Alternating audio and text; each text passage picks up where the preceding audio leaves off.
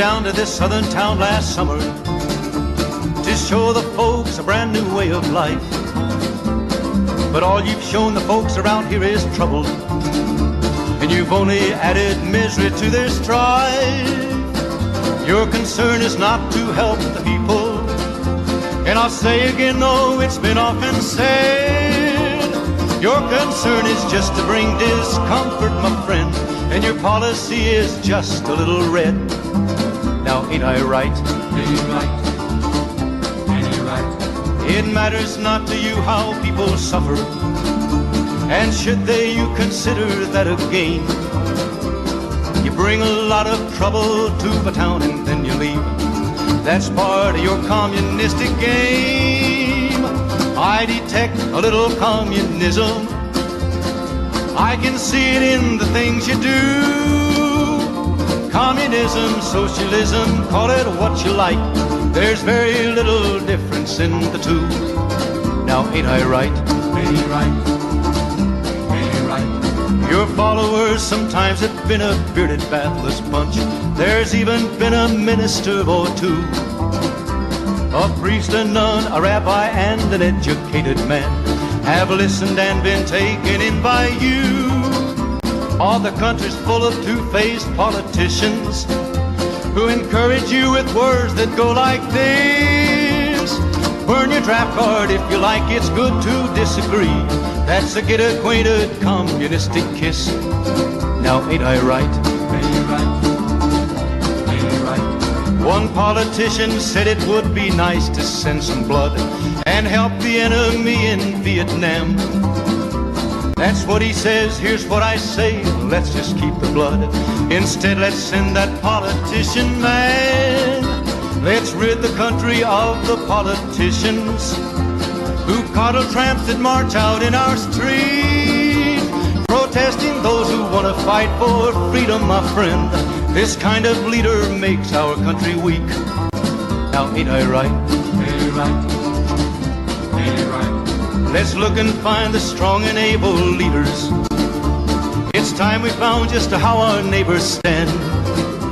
If we're to win this war with communism, let's fight it here as well as Vietnam.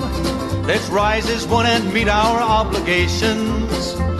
So communistic boots will never trod across the fields of freedom that were given to us with the blessing of our great almighty God. Across the fields of freedom that were given to us with the blessing of our great almighty God.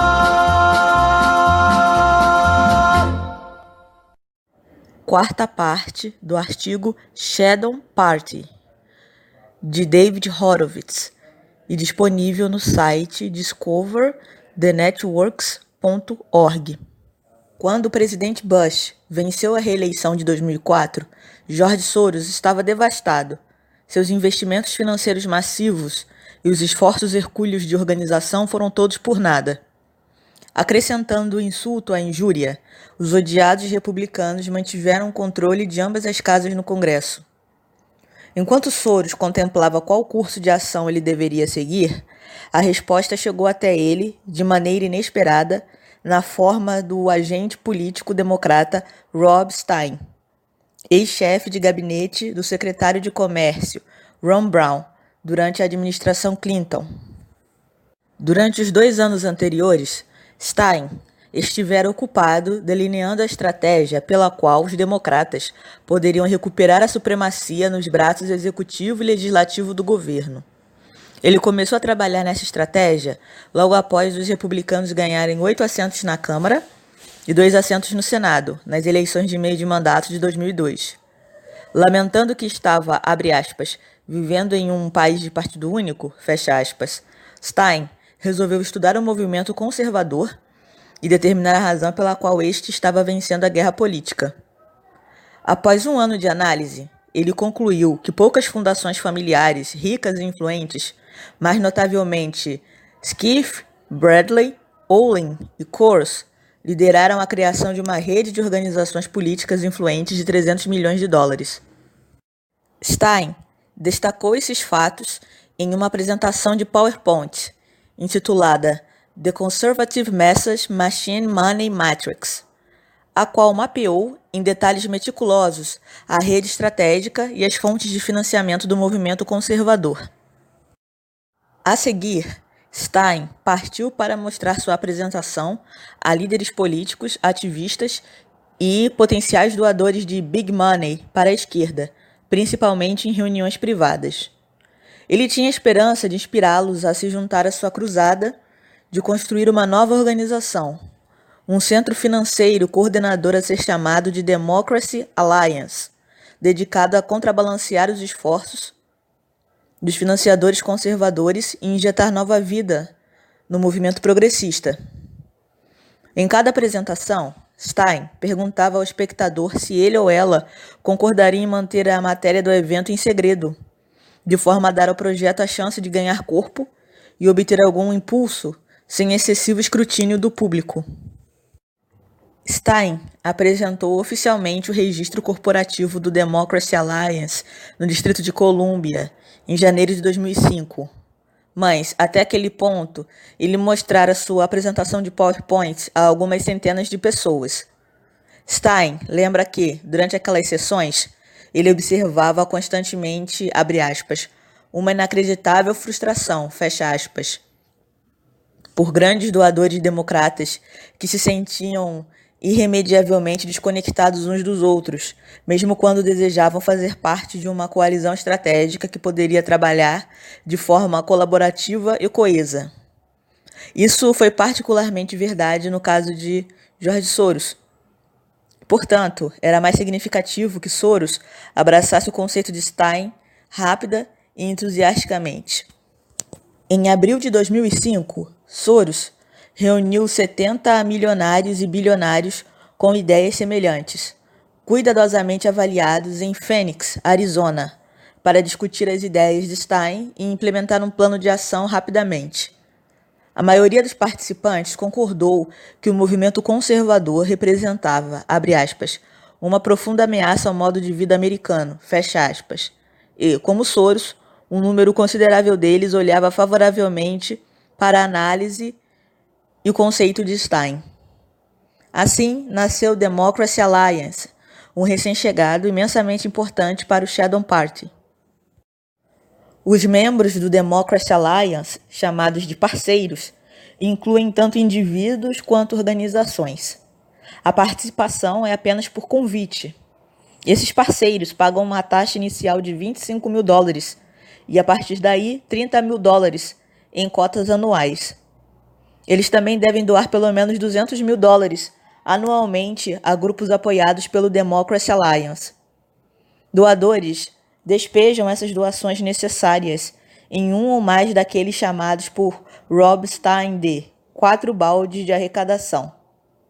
Ideias, mídia, formação de lideranças e engajamento cívico. O dinheiro é então distribuído para cada grupo de esquerda aprovado em cada categoria. O Democracy Alliance é conhecido por consistir em dezenas de doadores, mas, historicamente, tem sido bastante sigiloso em relação às suas identidades. Mesmo assim, o Capital Research Center conseguiu uma compilação dos nomes de alguns dos mais significantes parceiros, atuais e antigos, do Democracy Alliance, além de George Soros e Rob Stein. Uma elevada porcentagem deles tem laços significativos com Soros, que vão além da sua participação no Democracy Alliance. Em abril de 2005, nenhuma doação fora obtida no encontro do Democracy Alliance, mas, na reunião em Atlanta, três meses depois, os parceiros ofereceram 39 milhões de dólares, do qual um terço viera de George Soros e Peter Lewis. Como o Democracy Alliance se absteve de fornecer informações sobre suas doações, somente uma pequena porcentagem de seus donativos são conhecidos do público. Portanto, é impossível determinar precisamente quanto dinheiro o Democracy Alliance desembolsou desde o seu início. Uma fonte, Simon Rosenberg, membro do Democracy Alliance, afirmou em agosto de 2008 que A organização, abre aspas, já canalizou centenas de milhões de dólares para organizações progressistas, fecha aspas. Em agosto de 2005, quando o Democracy Alliance estava acabando de sair do papel, o Open Society Institute de George Soros ajudou a estabelecer outra organização do Shadow Party, o Progressive Legislative Action Network, ou PLAN, fornecendo modelos de legislação previamente escritos e que refletiam as agendas da esquerda a legislaturas estaduais. Este grupo foi parte integrante de uma metódica campanha de Soros para mudar políticas americanas e posturas públicas em favor da esquerda, ganhando uma posição nos corredores de poder, estado por estado. Então, em julho de 2006, Michael Kishnick, parceiro do Democracy Alliance, colaborou com Beck Bond e James Rooker para lançar uma nova e importante iniciativa chamada Secretary of State Project, um acréscimo importante ao Shadow Party. Beck Bond também tinha relações com o New Organizing Institute e o Working Assets. E James Rucker foi um dos cofundadores do Color of Change e também servira como dirigente de mobilização de bases para o Move On Political Action e o Move On Civic Action. Esse, abre aspas, Comitê dos 527, fecha aspas, era devotado a ajudar os democratas a vencer as eleições em estados cruciais. Por exemplo, estados nos quais a margem de vitória na eleição presidencial de 2004 havia sido de 120 mil votos ou menos. Uma das principais tarefas do secretário de Estado é servir como chefe do gabinete eleitoral que certifica os candidatos, assim como os resultados eleitorais do seu Estado. O titular desse gabinete, então, tem potencial para desempenhar um papel-chave em determinar o vencedor de uma eleição acirrada. Numerosos parceiros do Democracy Alliance tornaram-se doadores do Secretary of State Project.